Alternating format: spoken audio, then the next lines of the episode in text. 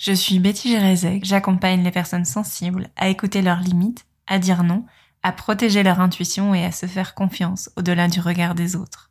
Dans ce podcast, on avance ensemble vers une vie plus sereine, plus alignée et plus authentique.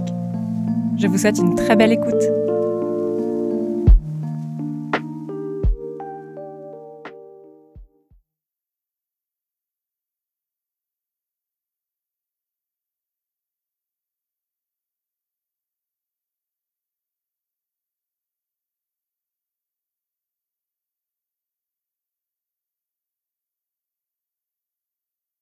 Alors bonjour à tous, bonjour Géraldine, je suis ravie de vous recevoir aujourd'hui pour une nouvelle séance, une nouvelle émission du Cercle des Louves, une louve parmi les louves, une nouvelle louve. Je suis vraiment très très ravie de vous accueillir, surtout avec le sujet sur lequel nous allons évoquer des pistes, des nuances, voilà, tout en délicatesse. Je suis vraiment ravie de vous recevoir aujourd'hui, c'est un honneur pour moi. Donc, bienvenue Géraldine. Merci Betty, je suis ravie de cette invitation dans le Cercle des Louves. Je suis très honorée et ravie d'être là. Merci. Alors, si on se voit aujourd'hui Géraldine, c'est parce que vous venez d'écrire un livre qui vient de sortir, « Les Hypersensibles spirituels ». Et je dois dire que quand je l'ai vu passer dans mon feed Instagram, un soir comme ça, où je cherchais de l'inspiration, je me suis dit « Waouh ! Enfin, quelqu'un qui va venir nous parler de la spiritualité, de l'éveil, de la quête de sens. En plus, pour les personnes hypersensibles, si vous nous écoutez, vous savez à quel point j'aime ce sujet-là. J'aime parler d'hypersensibilité. » Et alors, on se disait en aparté tout à l'heure, Géraldine, que vous êtes la première à faire rencontrer ces deux thématiques de l'hypersensibilité et de la spiritualité. Alors, je vous laisse la parole si vous voulez bien nous dire quelques mots sur votre livre et puis le désir que vous aviez en l'écrivant. Merci pour cet accueil, Betty. Ça me donne la chair de poule, tellement les mots sont justes. En fait, la genèse de l'émergence de cette envie de réunifier ces deux pôles, c'est déjà deux dimensions de moi, bien évidemment. Hein. On écrit ce qui nous concerne. Hein. C'est qu'un jour, j'étais dérangée, gênée d'entendre, et je l'ai encore entendu hier, « Ah, mais le sujet de l'hypersensibilité, c'est tendance. » Il n'y a que ça, on ne parle que de ça, etc. Et je me suis dit, c'est un peu court, en fait, de s'arrêter à ce constat, à ce postulat. Et je me suis dit, mais ça pourrait être intéressant de réfléchir à qu'est-ce qui se passe. Qu'est-ce qui fait qu'il y a des sujets qui, à un moment donné, émergent, fleurissent dans les librairies et sur les réseaux sociaux et parlent à tant de monde. Parce qu'en fait, c'est ça, c'est que ça parle à beaucoup de monde, en fait. Et donc, j'ai cogité autour de ça. Je me souviens, je me suis couchée avec ça. Moi, c'est souvent comme ça que ça marche. Je sais que la nuit me porte conseil et que je suis très inspirée et connectée à d'autres plans de conscience durant la nuit et au réveil. Dans mon petit panier, j'ai d'autres informations.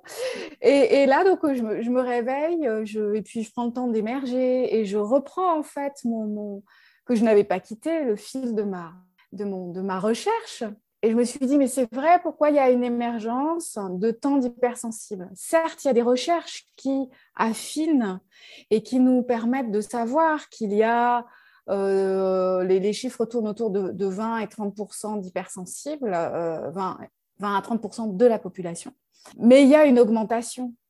Et donc, j'ai commencé à dérouler le fil de « il y a une augmentation », est-ce que c'est en réaction à notre société qui est certes confortable à plein d'aspects, mais en même temps hyper violente. Et là, j'ai commencé à avoir des images d'êtres qui commencent à arriver sur Terre avec cette sensibilité et qui se confrontent à ce monde hyposensible. Et c'est là qu'à un moment donné, ça a été d'une clarté, d'une limpidité, d'une évidence. Je me suis dit « et si ?» Les hypersensibles étaient des êtres en avance sur le temps, d'un temps qui pourrait se réaliser si on prend le bon tournant en termes d'évolution de notre humanité. Et c'est là que la phrase d'un article que j'ai ensuite écrit 2 jours plus tard, je me suis dit, et s'ils étaient les sages de notre société, et s'ils étaient les sages de demain qui seraient en avance sur leur temps. Et sage, je l'ai associé à spiritualité et c'était à ce moment-là que les deux se sont réunis. Dans l'article que j'ai écrit, je n'ai pas tout de suite écrit spiritualité, mais c'était empreinte spiritualité. Et je me suis dit, bon, peut-être que c'est mon délire à moi. Et puis, je vais écrire un article et je vais le publier sur les réseaux. Je vais voir comment les hypersensibles réagissent et les moins sensibles réagissent aussi. Et en fait, ça a été un accueil sublime, superbe. Ça a été beaucoup partagé. Et là, ça m'a touchée tellement en plein cœur. Je me suis dit, mais j'ai envie d'approfondir. J'ai envie d'aller plus loin. Et c'est comme ça que le livre est né. Donc, cet article, c'était il y a 5 ans. Hein, cette réflexion, cette émergence, cette prise de conscience, c'était il y a 5 ans. Et voilà, le temps que j'écrive l'article, que je finisse un autre livre, et que le temps soit le bon aussi. Et ce temps, ben, c'est maintenant. Voilà. Et donc, j'ai pu réunir 2 dimensions de mon être, mon hypersensibilité et ma dimension spirituelle qui a toujours été là et que je n'ai pas montrée au travers de mes ouvrages. J'ai commencé avec le sujet des synchronicités, mais c'était pas aussi nu. C'était, voilà, là, je commence à me dénuder avec celui-là. Et en fait, c'est à la fois, ça crée un sentiment de vulnérabilité et en même temps de grande joie parce que je sens que, voilà, ce livre devait naître et je suis très heureuse de lui avoir donné naissance. Waouh, c'est tellement beau parce que c'est vraiment ça, je partage votre vision. C'est, comme vous le dites si justement, c'est une question de tempo et puis il y a comme quelque chose qui est en train de se passer en fait. Beaucoup d'hypersensibles en tout cas, ou personnes ultra sensibles ont l'impression d'avoir besoin de s'ouvrir au monde, de s'ouvrir au sens de la vie, aux choses plus en nuances parce qu'il y a autre chose derrière les évidences en fait. Et je trouve ça tellement audacieux que vous ayez pu parler, de réunir ces 2 parties de vous, d'en parler de cette façon-là. Parce qu'aujourd'hui, d'un côté, comme vous le dites, l'hypersensibilité, c'est ultra tendance. La spiritualité, l'éveil, c'est ultra tendance. Et vous amenez ça avec tellement de douceur, quoi. Vous posez la question de quête de sens. Et c'est tellement ça, je trouve qu'on se reconnaît quand on est sensible, de la question qu'on se pose très souvent, mais qu'est-ce que je fais là ? Pourquoi je suis là ? C'est quoi le sens de ce que je fais, de ce que je vis, etc. Et du coup, je trouve ça intéressant que vous ayez parlé de quête de sens. Ça aussi, c'était une évidence pour vous ? Oui, parce que cette réflexion de l'hypersensibilité, ces tendances, pour moi, ça n'avait pas trop de sens, justement. C'est-à-dire qu'en fait, dans cette phrase, il y a un constat, qui est que le sujet parle à beaucoup, mais du coup, ça donne du sens que de se poser la question de savoir pourquoi. Et d'y mettre une hypothèse. Je ne dis pas que je dis la vérité, j'offre une hypothèse de sens qui a du sens pour moi et qui visiblement en a pour un grand nombre, vu l'accueil. Ça parle et ça répond certainement, en effet, à des questions que de nombreux hypersensibles se posent. Et plus individuellement pour chacun, c'est vrai qu'un l'hypersensible se pose la question « Qu'est-ce que je fais là ?» Moi, souvent, je le dis, je ne suis pas sur la bonne planète. Ouais. Je ne suis pas née à la bonne époque. Voilà, oui, aussi. Et du coup, d'émettre cette hypothèse que les hypersensibles ont un état de conscience particulier, ce qui donne toute cette sensibilité, cette approche, cette perspective, ce regard très nuancé, ça donne du sens parce que ça peut expliquer plein de choses en fait. Qu'est-ce que je fais là avec la sensibilité que j'ai ? Bah oui, ça c'est la bonne question. Qu'est-ce que je fais là avec la sensibilité que j'ai dans un monde où je ne me reconnais pas ? Ben, peut-être que tu es là pour faire ta part de colibri, alors pas besoin de faire des grandes choses, enfin on peut, hein. Mais disons que chacun, à son échelle, peut apporter sa contribution au monde. Déjà, par exemple, il y a beaucoup d'hypersensibles qui sont créatifs, qui aiment créer, qui ont une sensibilité à l'art, à l'artisanat, à la création. Rien que ça, je trouve que c'est apporter vraiment une part au monde, parce qu'on apporte une part de notre sensibilité, une part de notre beauté, c'est pas forcément sauver le monde, apporter sa part, c'est aussi apporter des notes de beauté, puisque les hypersensibles ont cette sensibilité au beau, cette capacité à la contemplation, et ça c'est aussi apporter sa part, tout comme cette capacité à savoir recevoir les subtilités des créations des autres, c'est aussi un grand cadeau. Par exemple, j'étais à l'exposition Botticelli il y a quelques jours et je n'avais absolument pas calculé mon coût et il y avait un monde fou. Je n'y ai pas pensé en fait.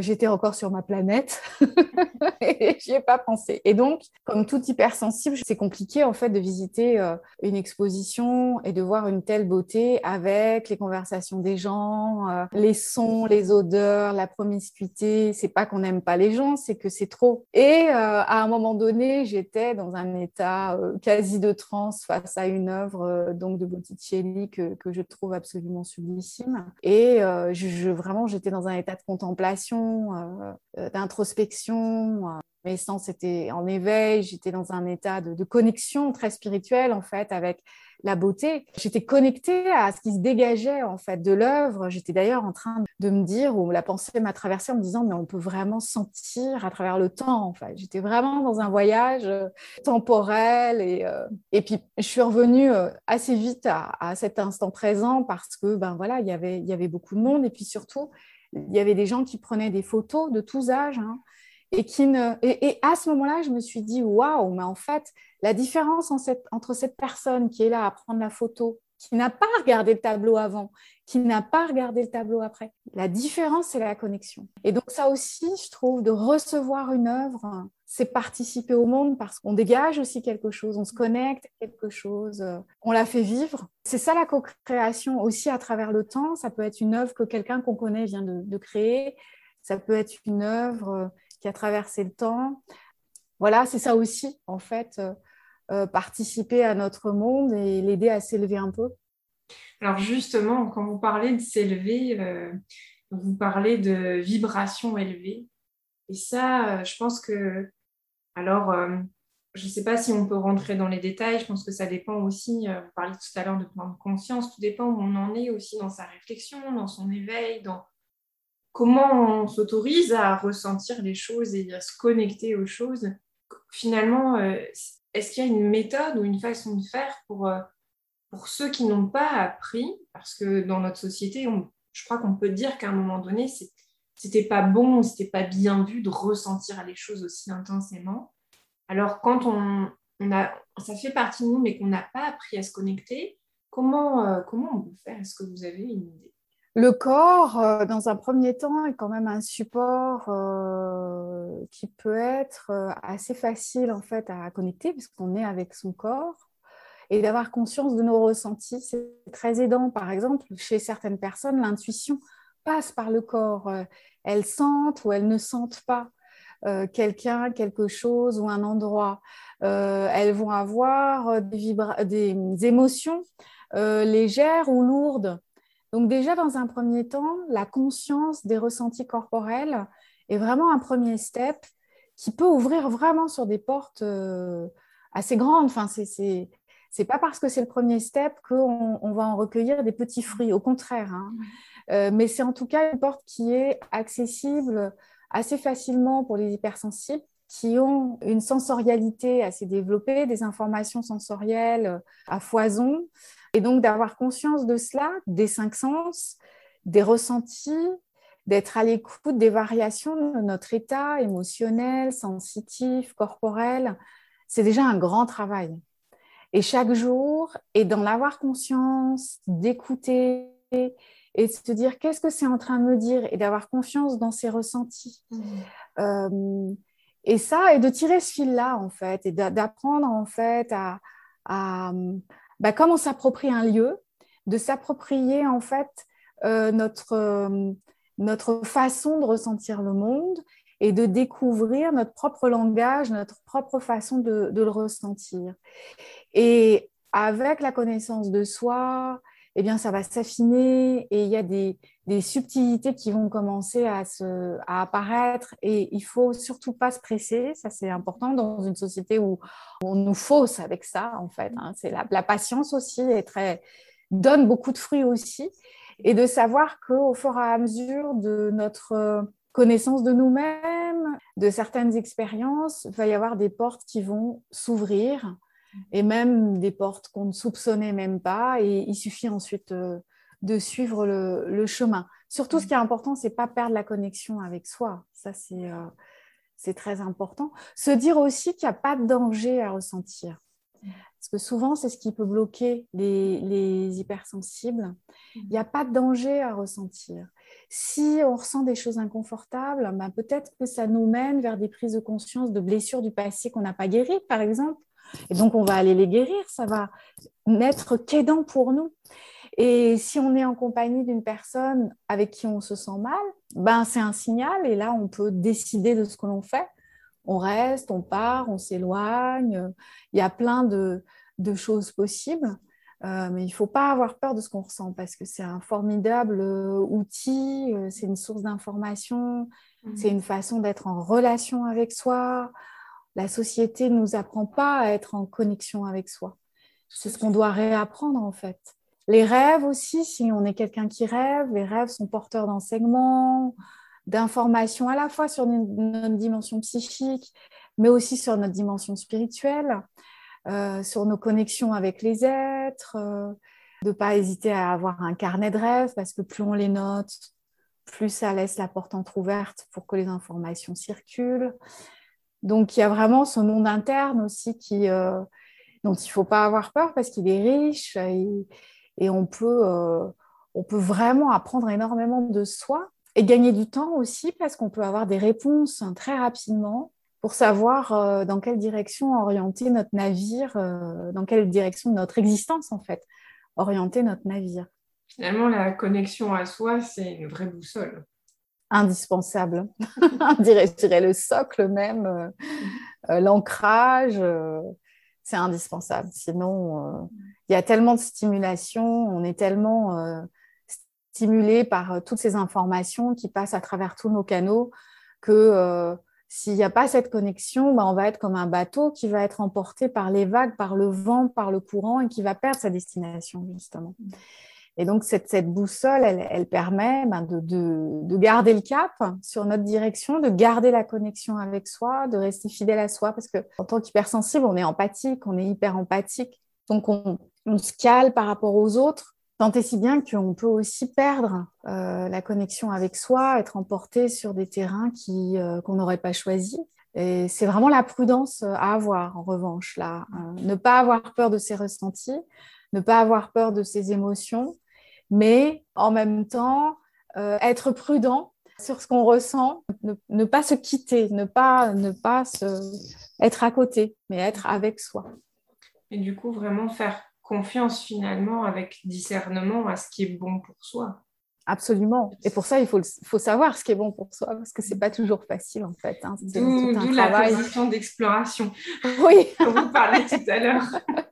Exactement, exactement. On m'a parfois, des mauvaises langues, m'ont parfois reproché de parler de la connaissance de soi, de la psychothérapie. Mais c'est pas seulement la psychothérapie, on peut... je sais qu'il y a... Enfin, je me souviens d'un ami qui n'est plus sur cette terre aujourd'hui, qui était philosophe, et qui avait créé le cabinet de philosophie, et qui était aussi, en fait, un travail d'exploration de soi, mais qui n'était pas de la psychothérapie, qui était de l'exploration de soi, très socratique, avec des discussions avec lui. Donc, on m'a souvent reproché donc, de parler de ça, mais moi, je ne vends pas la psychothérapie, j'en vante les bienfaits, parce que moi-même, j'ai tellement... délester de poids, donner de l'espace, pacifier à l'intérieur de moi des espaces chaotiques. J'en ai tellement recueilli des fruits merveilleux qui m'ont permis d'aller plus loin sur le chemin de la spiritualité. Mais je comprends qu'il y ait des personnes qui soient réfractaires. Cependant, je suis convaincue que ce chemin sur Terre, c'est un chemin de connaissance de soi. Qu'on est là pour contribuer mais que c'est un travail de connaissance de soi. Également, ce qui nous permet d'éviter des projections, d'être avec des postures plus justes, d'être plus sages. Ah oui, et puis comment contribuer au monde si on n'est pas connecté à soi finalement, c'est une vraie question. Et comment aussi contribuer au monde si on ne sait pas qui nous sommes, parce qu'en fait on a différentes colorations, on va contribuer d'une façon différente. On est comme des instruments de musique, on a chacun des vibrations, des sonorités différentes. Et c'est ça qui est merveilleux de découvrir. Une fois qu'on sait quelle est notre tonalité, eh bien on sait où est notre place et c'est beaucoup plus clair sur la participation qu'on a dans le monde. Et c'est très beau finalement d'observer ce processus-là. Et tout à l'heure, vous disiez, il y a la première étape, finalement, c'est revenir au corps, à la connexion à soi, à ses ressentis. Dans le livre, vous parlez de différentes étapes aussi pour cette fameuse vibration. On a évoqué l'intuition. Est-ce que l'intuition, ça fait partie de ces étapes-là ? Elle est très importante. Elle a une place très grande dans mes consultations. Non pas que moi, j'invite à ce sujet, pas du tout. Parce que je laisse vraiment la personne arriver avec ce qu'elle est et ce qu'il habite à ce moment-là. Je suis dans une approche non directive. Et l'intuition arrive assez rapidement, assez fréquemment chez les personnes hypersensibles et encore plus hypersensibles spirituelles. Et ce que je remarque, en fait, c'est cette difficulté que j'ai eue aussi très longtemps et sur laquelle j'ai travaillé, cette difficulté de faire confiance à ce qu'on ressent et de faire confiance à notre intuition. Déjà, de reconnaître à quel moment l'intuition se manifeste, sous quelle forme, parce qu'elle peut se manifester sous des formes différentes suivant notre sensibilité. On peut avoir des images, on peut avoir un ressenti, on peut avoir une phrase qui nous traverse l'esprit. Donc, on voit là qu'il y a les différents niveaux sensoriels. On peut avoir un instantané, je le sais, je le sens, c'est comme ça, je ne peux pas dire pourquoi. Et ensuite, comment on fait pour en tenir compte, écouter cette dimension, être fidèle à ce qu'on ressent. Et ça, c'est toute la difficulté. C'est vraiment toute la difficulté parce que l'hypersensible souvent doute de lui. L'hypersensible spirituel encore plus parce qu'il y a une sensibilité plus accrue et des doutes plus grands et beaucoup de perceptions très fines. Et donc, moi, mon travail, c'est de les aider, en fait, avec le contexte qu'on me raconte, voilà, qu'est-ce qui s'est passé avant, pendant, après. J'aide la personne à décoder, à valider que oui, ce ressenti était juste et à apprendre à mettre l'intuition à une place dans sa vie qui est une place assez centrale, finalement, qui n'est pas la seule, mais qui est assez centrale, et à faire confiance à son ressenti. Et puis après, je dis toujours, on peut aller vérifier. De toute façon, il n'y a qu'entre soi et soi qu'on s'assure de ceci. On n'a rien à prouver, en fait, aux autres, si ce n'est finalement à soi-même.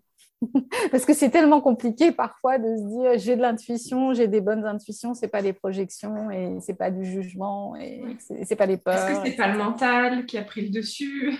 Oui, le mental, alors lui, très actif ce mental, on n'en a pas parlé parce qu'on était sur des dimensions différentes, mais c'est vrai que chez les hyper, il y a l'hypercognition et le doute, parce qu'on coupe tellement les cheveux en quatre, on est tellement dans un souci de vérité finalement. Qu'on va se faire beaucoup de mal avec ça entre soi et soi. Et cette intuition, elle est mise à mal très souvent par les hypersensibles spirituels. Mais c'est un vrai chemin initiatique, il faut le prendre comme ça. Je pense que c'est un chemin de connaissance, un chemin de découverte. Tout ne nous est pas donné comme ça, ça fait partie du boulot. Oui, et puis vous disiez, c'est d'aller vérifier. J'aime beaucoup cette idée qu'on puisse... expérimenter, tester, tiens là, est-ce que mon ressenti était juste? Vraiment d'explorer finalement, sans trop se prendre au sérieux. Je dis souvent, quand on s'amuse aussi avec les choses, ça fait du bien de se dire, allez, aujourd'hui, je peux m'amuser à ressentir, tiens, est-ce que mon intuition était juste ou pas, etc.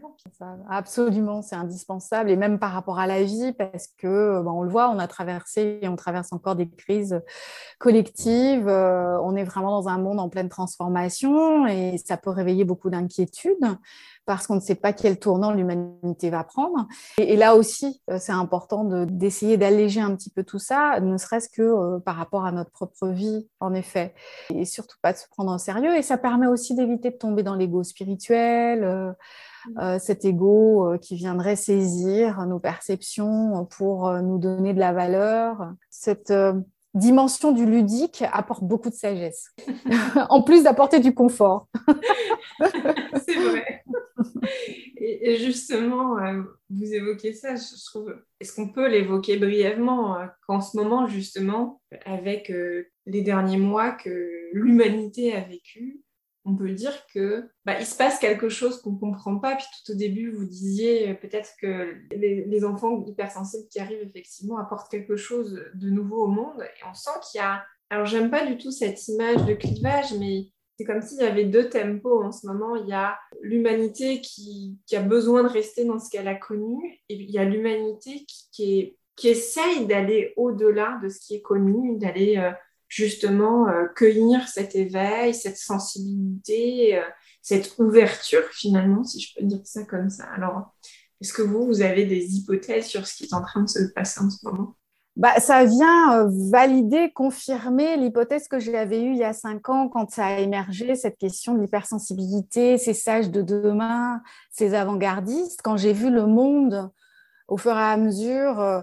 De l'émergence de ma réflexion et au fur et à mesure de l'écriture de mon livre, quand j'ai vu ce par quoi nous sommes passés et quand je regarde le monde aujourd'hui, ça vient que confirmer en fait cette intuition que j'ai eue, qu'il y a quelque chose qui est en train de se passer. Il y a vraiment une émergence en effet, une ouverture de conscience, des sensibilités qui sont de plus en plus visibles. Et en effet, on est vraiment dans un passage, dans un monde de transition qui va durer je ne sais pas combien de temps.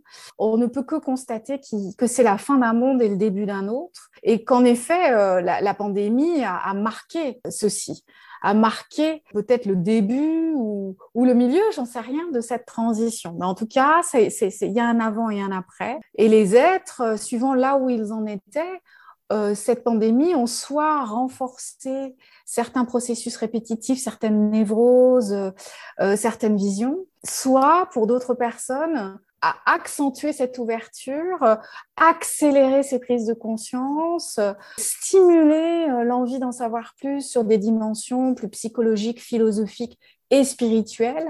Et il y a vraiment quelque chose qui est en train de se passer. Alors, des mauvaises langues vont dire « Ah, mais cet attrait de la spiritualité, c'est comme de la superstition pour calmer les angoisses ».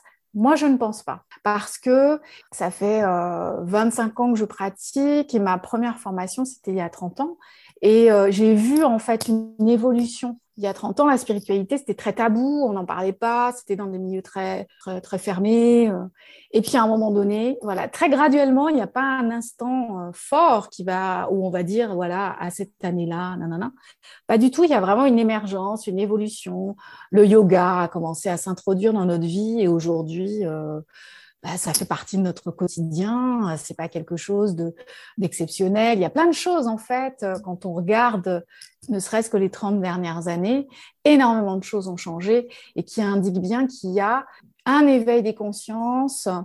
Et j'ajouterais que ce qui se passe au niveau de l'écologie sensibilise les gens. Et quand je dis sensibilise, je veux dire par là que ça ouvre peut-être aussi l'accès à sa propre sensibilité chez des personnes qui n'avaient pas conscience de leur sensibilité, qui la refoulaient, qui se suradaptaient, qui essayaient d'être dans la norme.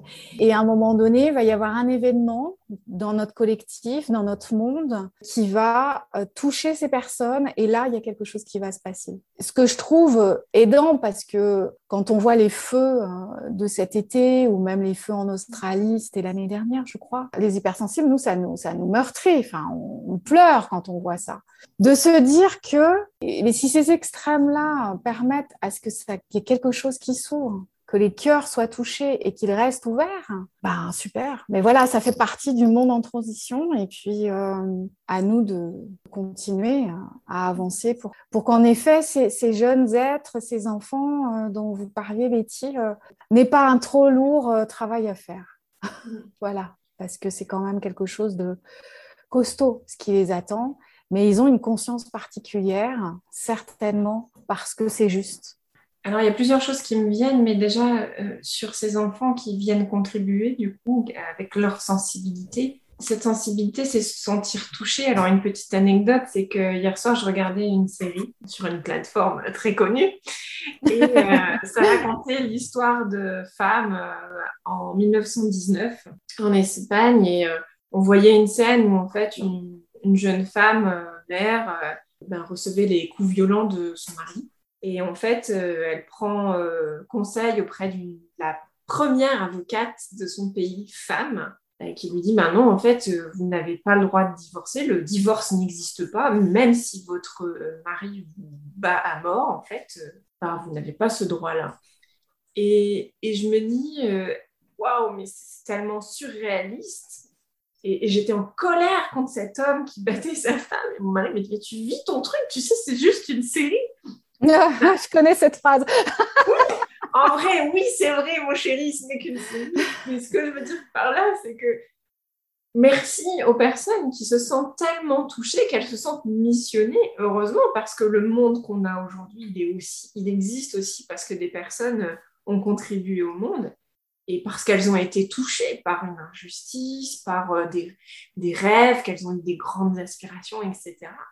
Et du coup, j'ai l'impression, mais c'est vraiment une réflexion comme ça avec vous aujourd'hui, c'est finalement ces enfants que vous décrivez, est-ce qu'ils ne viennent pas aussi contribuer à ça, comme vous dites, à plus de sagesse, à être touchés par des choses qui vont nous permettre d'évoluer, quoi, finalement. Absolument, je partage complètement votre point de vue, Betty. Vraiment, moi, j'ai cette vision, cette perspective à travers le temps où je regarde l'humanité et aussi ces femmes, bien sûr, parce que il se joue aussi, et ça n'est pas un hasard, quelque chose d'important. Il y a un éveil des consciences du féminin. Le monde a besoin de cette conscience féminine pour créer cet équilibre qui nous manque dans cette société très yang, très masculine. Hein. Quand je parle de la société hyposensible, c'est une société qui n'a pas inclus une dimension de sensibilité, donc de conscience féminine en termes d'équilibre entre les masculins et les féminins. Donc, absolument, je vois vraiment l'humanité comme un continuum de transmission, avec en effet une évolution des consciences.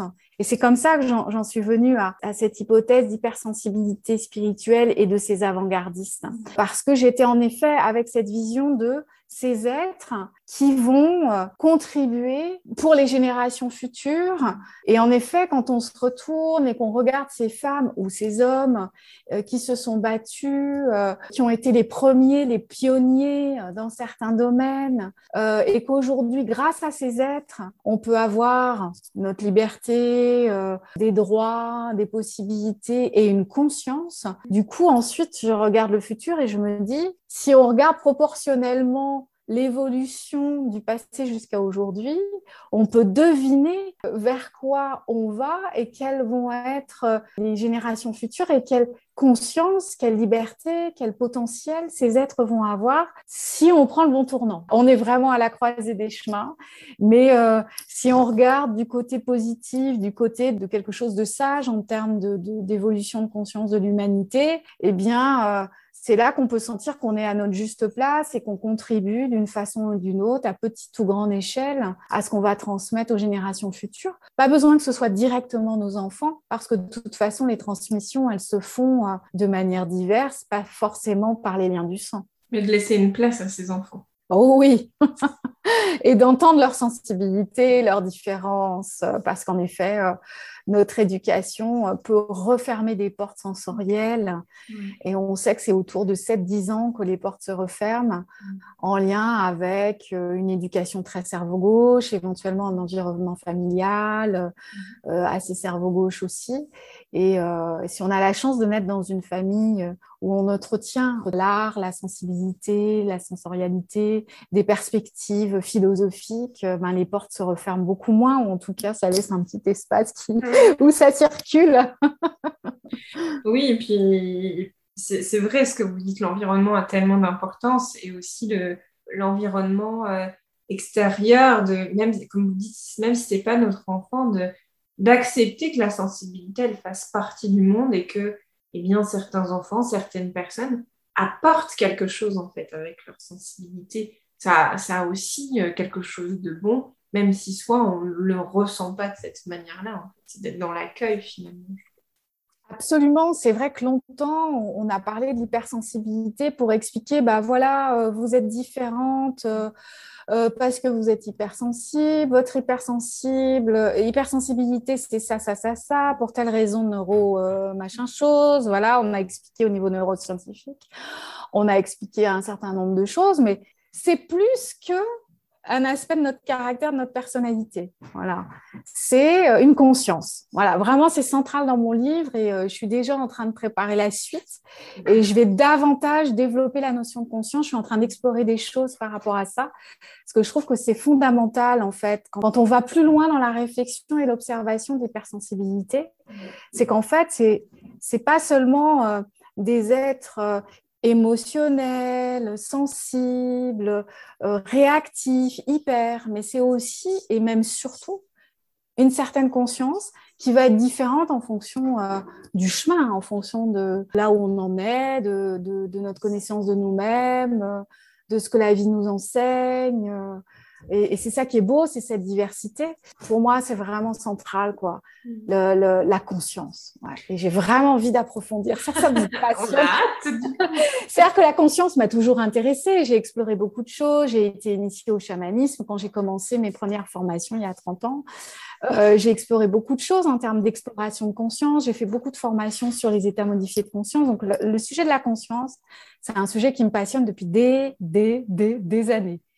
Mais l'associer à l'hypersensibilité spirituelle, mais pour moi, là, tout d'un coup, ça a été un truc, waouh, c'est trop bien, j'ai envie d'aller creuser ça, parce que je sens que c'est riche, qu'on pourra découvrir peut-être des hypothèses, parce que je ne suis pas scientifique, des scientifiques pourront aller creuser de ce côté-là, j'en serais ravie, mais je suis sûre qu'on a des subtilités qui peuvent nous aider si on commence dans notre vie quotidienne à se dire, attends, j'ai une conscience particulière, j'ai une conscience des choses, mais ma conscience perçoit des choses. Voilà, là ça devient intéressant. Là. Tout à fait.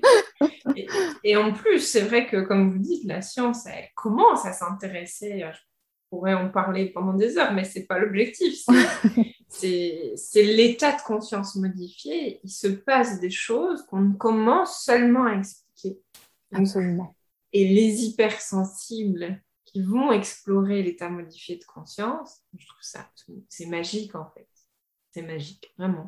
Et ils sont tellement réceptifs, moi je vois quand j'ai fait mes premières séances d'état modifié de conscience, c'était comme si j'avais fait ça hier, et comme si j'avais fait ça toujours, c'était, ça donne une prédisposition pour accéder à des informations aussi, à des consciences, à des niveaux d'éveil aussi. Voilà. Mais oui, quand on s'autorise à ouvrir la porte. Exactement. Et justement, vous parliez tout à l'heure de différents plans de conscience. Alors, est-ce qu'on peut rappeler aux auditeurs qui nous écoutent, finalement, vous parlez de quoi quand vous parlez de différents plans de conscience ? Il y a l'état ordinaire de conscience dans lequel nous sommes dans notre vie de tous les jours. Et dans cette vie de tous les jours, on a des états modifiés de conscience. Par exemple, alors moi, j'aime utiliser des trucs très basiques pour qu'on comprenne bien. Par exemple, mes meilleures idées d'écriture, je les ai sous la douche ou dans ma salle de bain ou quand je vais faire pipi. Pourquoi ? Parce qu'en fait, on est en mode automatique. Et là, il y a de la place pour que notre inconscient nous fournisse les informations. Par exemple, quand on est en méditation, on traverse des états modifiés de conscience, et plus on entre dans un état de profonde méditation, plus en fait on a notre conscience qui s'élargit, et on passe des niveaux de conscience. Et ce qui est intéressant, en fait, c'est qu'au fur et à mesure de nos explorations, de méditation, de connexion à la nature, de contemplation, on n'est pas obligé de méditer. Je sais qu'il y a des gens qui sont réfractaires, c'est pour ça que je dis ça. On est en fait dans des états modifiés de conscience très méditatifs quand on contemple la beauté d'une forêt, la beauté d'un tableau. Et tout l'intérêt en fait de ces états-là, c'est que petit à petit, nous soyons de plus en plus dans un léger état modifié de conscience, c'est-à-dire au quotidien, qui nous permet d'avoir nos automatismes de la vie quotidienne, mais aussi du coup d'avoir plus de connexion et de créativité. Et moi, par exemple, ça m'arrive souvent quand je suis, comme on est là ensemble, que je parle de ce sujet ou d'autres, mais ce sujet forcément est beaucoup plus inspirant parce qu'il y a toute une dimension plus large. Mais il m'arrive de dire des choses que je n'ai jamais écrites, qui me viennent de... Je ne sais pas, mais pourquoi ? Parce que je suis dans un état modifié de conscience du fait du sujet, du fait de la qualité de l'intervenant qui me pose des questions. Et là, j'ai accès à des informations auxquelles je n'aurais pas accès en état ordinaire de conscience. On peut dire qu'en fait, on monte dans des états vibratoires, on a accès à quelque chose de supérieur qui est dans notre inconscient ou notre conscience. Et c'est ça aussi contribuer au monde, c'est qu'il y a quelque chose qui en fait descend dans la matière à travers de nos créations, de nos mots, de nos transmissions, de nos écritures quand c'est pour un livre. Et donc, en fonction de ce qu'on va pratiquer, on va atteindre des états de conscience qui vont nous permettre d'accéder à des informations inaccessibles en état ordinaire de conscience. Et donc, il y a la méditation, la contemplation, il y a des pratiques chamaniques, il y a plein de choses aujourd'hui qui sont accessibles pour ça. Ne jamais oublier, en tout cas, d'aller à son rythme, ça, c'est important, et ne pas être dans le vouloir avoir de l'expérience. Par expérience, vraiment, je peux le dire, c'est que les plus grandes expériences fortes ou les ouvertures de conscience ou les éveils, parce que je pense qu'on vit des mini-éveils qui nous font passer des niveaux, me sont venus à moi. Et non pas, j'ai expérimenté certaines pratiques pour avoir des phénomènes. Pas du tout. J'ai eu envie de découvrir, d'explorer, de vivre ces états. Et à un moment donné, petit cadeau, quoi. Mais voilà. Et s'il n'y a pas de cadeau, c'est pas grave. Parce que de toute façon, ce qui est un peu intéressant, important, c'est d'être dans une idée de j'évolue. Je me connais et je découvre toutes ces parts de mystère en moi. C'est beau ce que vous dites, je trouve. C'est vraiment de prendre chaque expérience comme un cadeau, peu importe le résultat. Exactement. C'est important de se le rappeler, ça. Merci de me le rappeler. C'est plus confortable. Ça enlève de la pression. Il n'y a rien à réussir, en fait. Non. Et ça ne va pas prouver notre valeur, ni notre valeur en tant qu'être, ni notre qualité d'âme. Les phénomènes, les perceptions ne sont pas des preuves d'une beauté spirituelle. Aujourd'hui, ce que je peux dire par rapport à ça, c'est que le cadeau ultime que j'ai découvert, c'est cette paix intérieure de plus en plus présente que je quitte de moins en moins et qui me procure beaucoup de bonheur. Qu'est-ce qui me procure du bonheur, en fait ? C'est cette connexion, c'est cet accès à quelque chose d'autre. Et quand on vit ça, ça a tellement de sens, justement, et c'est ça qui rend heureux, c'est qu'on se dit, c'est vrai tout ça, en fait. On est connecté, il y a un tout, il y a du sens, il y a un bon timing. C'est ça la vie, on se sent vivant, ouais. On est connecté pleinement au vivant. C'est tellement beau de le ressentir. Est-ce qu'on pourrait dire qu'être hypersensible spirituel, est-ce qu'on peut dire que c'est faire le chemin ? Ah oui. Cela dit, il y a aussi des êtres qui ne sont pas hypersensibles et qui sont sur un chemin spirituel, mais je suis assez persuadée que les hypersensibles ont un terrain propice à l'exploration spirituelle. Ils ont même un attrait très, très fréquent, assez majoritaire, et cette hypersensibilité, c'est vraiment comme un terreau fertile, et quand on y plante les graines de la spiritualité, ça pousse assez vite, et ça c'est formidable. Oui, c'est beau à voir finalement. Ouais. Est-ce que les enfants hypersensibles spirituels, en tout cas les enfants qui sont en train d'arriver aujourd'hui, est-ce que ça a un lien avec les enfants dont on parlait autrefois, comme les enfants indigos, les enfants qu'on appelle aujourd'hui, par exemple, enfants cristal? Est-ce qu'il y a quelque chose de cet ordre-là ? Est-ce qu'il y a un lien ? Certainement. Certainement, je pense, oui. Je pense que certains courants spiritualistes ont vu ça bien plus tôt, puisque c'est lié à la conscience. Moi, vraiment, je reviens à ça. Hein. J'aurai d'autres. Mais moi, ma conviction, c'est que arrivent sur Terre des êtres qui ont une tonalité spécifique pour une raison bien précise. Et comme on parlait tout à l'heure de l'évolution de l'humanité, eh bien, ça prend sens, du coup. C'est-à-dire qu'au fur et à mesure qu'on s'éveille ou qu'on se réveille, notre société tente de se réveiller en réunissant, par exemple, la science et la spiritualité. Ça va être quand on va arriver à un point officiel où la science et la spiritualité vont officiellement se réunir dans notre société, là, je pense qu'on aura franchi un cap et du coup, les consciences vont être différentes. Et il y a des enfants aujourd'hui qui sont, si on les regarde, on voit bien que ce sont des êtres du futur qui sont là pour poursuivre ce qu'on a entamé. Et l'important, c'est tout le challenge du libre arbitre. C'est en effet, comme vous le disiez tout à l'heure, leur laisser la place, leur laisser l'espace, l'expression à leur sensibilité, de pouvoir créer un environnement propice pour qu'ils puissent garder contact avec leurs particularités, se structurer, avoir une solidité interne, un moi solide, pour ensuite pouvoir rayonner de cette dimension-là dans leur vie d'adulte, en espérant que voilà, on leur laisse pas trop... du chaos à ranger.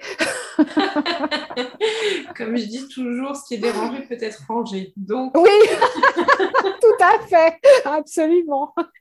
Laissons-leur la place de nous aider à faire ça, justement, avec subtilité. Exactement, avec subtilité, tout à fait. Alors, si on devait résumer, finalement, quand on se sent attiré par la spiritualité, par l'éveil, mais que... on est au début du chemin ou qu'on a déjà fait un petit bout de chemin, mais on peut sentir à un moment donné qu'il nous manque quelque chose. Quelles sont les pistes à explorer? Tout à l'heure, on a dit le ressentir, revenir au corps, et après, finalement. Il y a plusieurs choses qui me viennent, c'est-à-dire qu'en fonction de là où nous en sommes, les livres vont être cruciaux. Oui. Il y a vraiment des livres qui peuvent déclencher des états d'éveil, suivant l'état de conscience de l'auteur, bien sûr, wow. Et suivant que la rencontre avec ce livre correspond aussi à notre niveau de perception du moment. C'est-à-dire, il y a vraiment un rendez-vous et un timing très fin entre l'état de conscience de l'auteur, la création de son livre et l'arrivée du livre à la bonne personne au bon moment. Et ces phénomènes de prise de conscience et d'éveil arrivent parce qu'on reçoit le livre pas que avec le mental, mais aussi avec le cœur, et il y a quelque chose qu'on va vivre notre lecture. Voilà, il y a vraiment, comme je parlais, des tableaux qu'on peut regarder à travers notre écran, et en fait, on n'est pas connecté. C'est la même chose avec la lecture. On peut lire froidement et ça ne fait rien.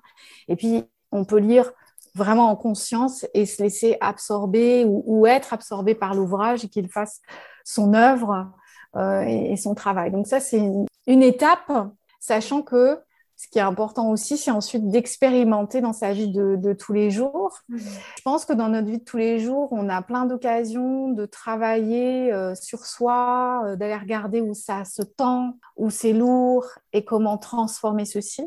Mais indéniablement, il y a quand même une étape aussi qui est importante sur le fait que tout seul, on va être limité. Mais comme pour la réflexion de la psyché, finalement, on ne peut aller voir nos vieilles blessures qu'accompagné du thérapeute, parce qu'on a nos mécanismes de résistance qui nous empêchent d'aller y voir. Et c'est ce guide qui est notre psychothérapeute qui va nous aider à aller vers ces chemins effrayants et guérir ce qui est à guérir. Eh bien, c'est un petit peu la même chose avec la dimension spirituelle, c'est-à-dire que moi, je suis comme Krishnamurti qui disait que le seul maître, c'est nous-mêmes. Voilà, ça, moi, je suis persuadée de ça, c'est-à-dire que j'aime pas trop la dépendance au maître, bien que je reconnaisse qu'il y a vraiment des maîtres spirituels sur Terre et des êtres extrêmement élevés. Le chemin spirituel, c'est rencontrer les bonnes personnes au bon moment, qui vont sur un certain temps, qui peut durer un bon temps, qui va nous permettre, en fait, de pouvoir... aller regarder des parts de mystère qu'on n'aurait pas été voir, qui vont nous donner une phrase qui va déclencher quelque chose, ou des êtres avec qui on va se connecter et on va sentir qu'il se passe quelque chose, que quelque chose s'ouvre en nous, qu'il y a un écho, et là, il y a quelque chose qui se passe. Je dirais, voilà, ces étapes-là, en gros. C'est beau de vous l'entendre redire, et puis ça me fait sourire. Hein. Enfin, si vous nous écoutez sur le podcast, vous ne me voyez peut-être pas sourire, mais je souris parce que ça me fait écho justement à l'interview qu'on fait aujourd'hui ensemble, Géraldine. Parce que je me souviens, juste avant que je prenne contact avec vous, j'étais dans ma salle de bain en train de m'occuper, parce que moi aussi, les idées me viennent à ce moment-là. Et oui. Et je me disais, mais qui je dois rencontrer là prochainement pour le podcast? Puis je posais cette question à moi-même, mais bon, à l'univers, quoi. Je me disais, mais en fait, qui j'ai besoin de rencontrer là? Je sens qu'il y a quelque chose à apporter, à contribuer, à offrir, à partager au monde, mais je ne sais pas encore qui sera cette personne qui viendra contribuer, la prochaine personne. Et c'est, je crois, le lendemain que j'ai vu la sortie de votre livre, je me suis dit, mais c'est donc une évidence.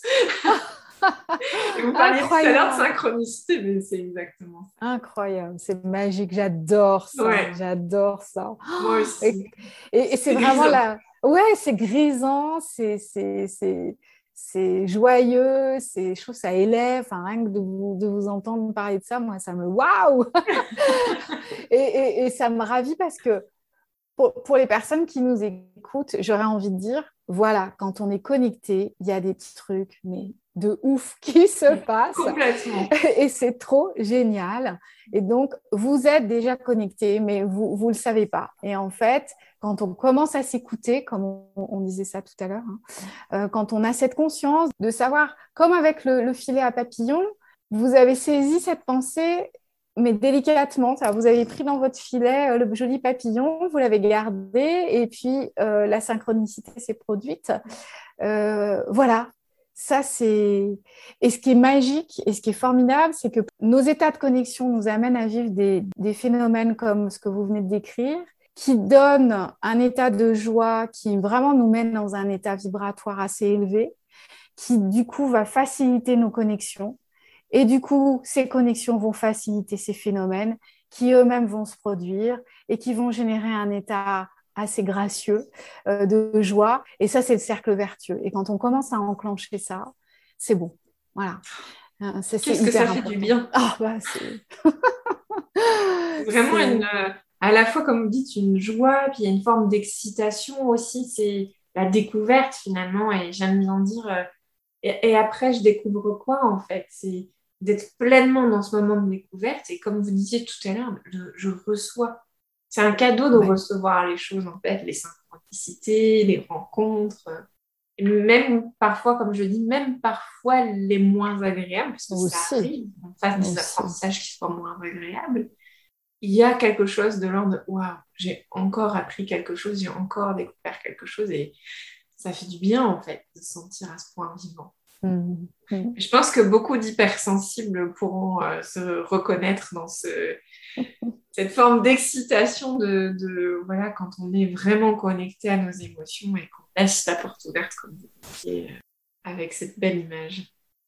Absolument, absolument. Alors, ma plus grande aspiration pour ce podcast, c'est de laisser la parole aux loups. Alors, moi, une louve, c'est une personne justement. Pas forcément femme, ça peut être un homme aussi, parce que je sais que j'ai des hommes qui se reconnaissent dans ce nom-là. C'est cette part instinctive de nous, finalement, un peu sauvage, intuitive. Et mon désir, en tout cas, c'est de laisser la parole aux louves. Donc, bienvenue Géraldine, vous êtes une louve parmi les louves. Et c'est de laisser la parole avec, je suis sûre, des messages que chacun a à offrir au monde. Alors, est-ce que parmi tout ce qu'on a dit aujourd'hui, est-ce qu'il y a quelque chose qu'on aurait oublié? Peut-être qu'il y a quelque chose d'autre que vous avez envie de livrer aujourd'hui, personne qui vous écoute. La confiance en la vie, c'est quelque chose que certaines personnes oublient et c'est quelque chose qu'on ne nous a pas forcément appris. On nous a surtout appris que dans la vie, il faut faire effort, il faut résister, que la vie n'est pas un long fleuve tranquille, que dans la vie, on ne fait pas toujours tout ce qu'on veut, etc., etc., etc. Et ces injonctions-là, elles nous ont déconnectés, en fait, de la vie. Et certaines personnes peuvent avoir une perception de la vie comme certaines personnes peuvent avoir aussi de Dieu, c'est-à-dire autorité, dureté, punition. Et en fait, c'est tout autre. La vie, c'est un champ de conscience abondant, riche, qui attend qu'on demande et qui répond en écho à notre vibration. Et si on change notre regard sur la vie et qu'on lui fait confiance, il y a des choses assez formidables qui peuvent se passer. Et de ne pas oublier de se connecter à cette vie. Et les hypersensibles spirituels sont assez doués pour ça. Il faut juste parfois les aider un petit peu à se défaire des injonctions dont j'ai parlé tout à l'heure, des croyances limitantes, et établir une nouvelle connexion, les autoriser en fait à faire ce que instinctivement ils auraient fait de toute façon s'il n'y avait pas eu une certaine éducation ou un environnement dans leur enfance. Donc on réapprend ce qu'on avait quand on était tout petit, cette connexion avec la vie. Donc j'ai envie de parler, de transmettre ce dernier message qui est la confiance, parce que les hypersensibles doutent d'eux, ont parfois peur parce qu'ils sont hyper sensibles, donc il y a une forme de vulnérabilité aussi parfois. Et même si parfois on perd espoir, c'est important de ne pas perdre confiance, parce que tout est juste et qu'il y a des rendez-vous avec la vie, qu'on a notre libre arbitre, mais qu'il y a aussi des rendez-vous qui sont prévus. Et parfois, en fait, il n'y a qu'à suivre le mouvement et faire confiance à la vie. Donc, on est bien parti, ça va le faire. Waouh. Merci pour ce message d'espoir, ça fait du bien de l'entendre. Alors, merci, avec plaisir. Est-ce que, pour conclure, on peut dire un petit mot sur à qui s'adresse votre livre finalement ? Qui va se reconnaître dans les hypersensibles spirituels ? Si vous voulez juste nous dire un petit mot là-dessus. Les personnes qui sont hypersensibles et curieuses de la spiritualité, des personnes qui sont spirituelles et qui découvrent leur hypersensibilité. Donc vraiment, les hypersensibles et les spirituels vont se retrouver dans ce livre. Il y a des spirituels très avancés qui peut-être apprendront plus sur leur hypersensibilité, et inversement, des hypersensibles qui vont découvrir des aspects de la spiritualité. Moi, je propose vraiment une feuille de route. Il y a des prières, des mantras, il y a des exercices. Chacun va y trouver, en fait, là où il en est. J'ai mis en sous-titre ces intuitifs au cœur d'or. Je pense qu'on peut aussi mentionner ça, c'est que les personnes qui travaillent sur l'intuition et qui sont généreux et sensibles de cœur, ceux-là vont se reconnaître, c'est-à-dire ces êtres qui, souvent, ça leur fait de la peine, les choses qui arrivent dans cette société. En tout cas, moi, j'ai souvent de la peine parce que c'est violent, parce qu'on me fait de la peine, parce que des détails peuvent me faire de la peine, parce que voilà, j'ai cette sensibilité de cœur, et j'ai écrit ce livre pour ces personnes-là, pour les personnes qui sont peinées souvent. Et donc j'avais envie de leur donner un coup de boost. D'ailleurs, je m'adresse à eux au début et à la fin du livre directement, comme une lettre en fait, leur donner un coup de boost, voilà. Ceux qui se sentent seuls aussi, déconnectés, non, on est plein quoi, on est plein et on va être encore plus nombreux, donc ça c'est la bonne nouvelle. Exact, ça fait tellement du bien, puis c'est tout à fait l'objectif aussi du cercle des loups, c'est de dire en fait on est plein à être pareil, à être en quête de cette connexion, à être en quête de cette connexion à soi et aux autres qui partagent la même réalité, la même sensibilité. Alors, merci de le rappeler qu'effectivement, on n'est pas seul. Alors, je vous invite vraiment à aller lire le livre de Géraldine. Je pense que c'est un peu comme un cheminement, c'est de faire confiance au processus aussi. Et puis, c'est aussi le genre de livre qu'on aime lire une fois et qu'on aime relire. Moi, je sais que j'aime beaucoup quand il y a des mantras, des exercices comme ça, j'aime y revenir. Je lis une première fois et puis après, je me dis, tiens, dans ce que je suis en train de vivre, à ce moment-là de ma vie, hop, je reviens à certaines parties du livre. Et c'est vraiment nourrissant finalement pour l'âme, pour la conscience. Donc, merci Géraldine d'avoir contribué au monde en écrivant ce livre. Je sais que vous en avez écrit de nombreux autres, on pourrait en parler, mais l'objectif aujourd'hui, c'était vraiment de se concentrer sur les hypersensibles spirituels, puis ce sous-titre qui est juste d'une beauté incroyable. Je me souviens que quand je l'ai vu, les intuitifs au cœur d'or, je me suis dit « Oh, ça parle de moi !» Il y a quelqu'un qui a compris des choses que finalement, c'est pas expliqué. Pourquoi est-ce qu'on a cette connexion aux autres, cette intuition, et vous en avez fait en un titre quelque chose de beau, en fait. Merci, ça me touche beaucoup. Avec plaisir. Merci à vous, Géraldine, de nous avoir accordé ce temps précieux, d'avoir illuminé notre journée ou notre soirée, selon le moment que vous nous écoutez, de nous apporter toutes ces clés. Alors, j'espère que vous lirez le livre de Géraldine et puis ça vous fera du bien à l'âme, et ça vous fera du bien pour votre propre cheminement.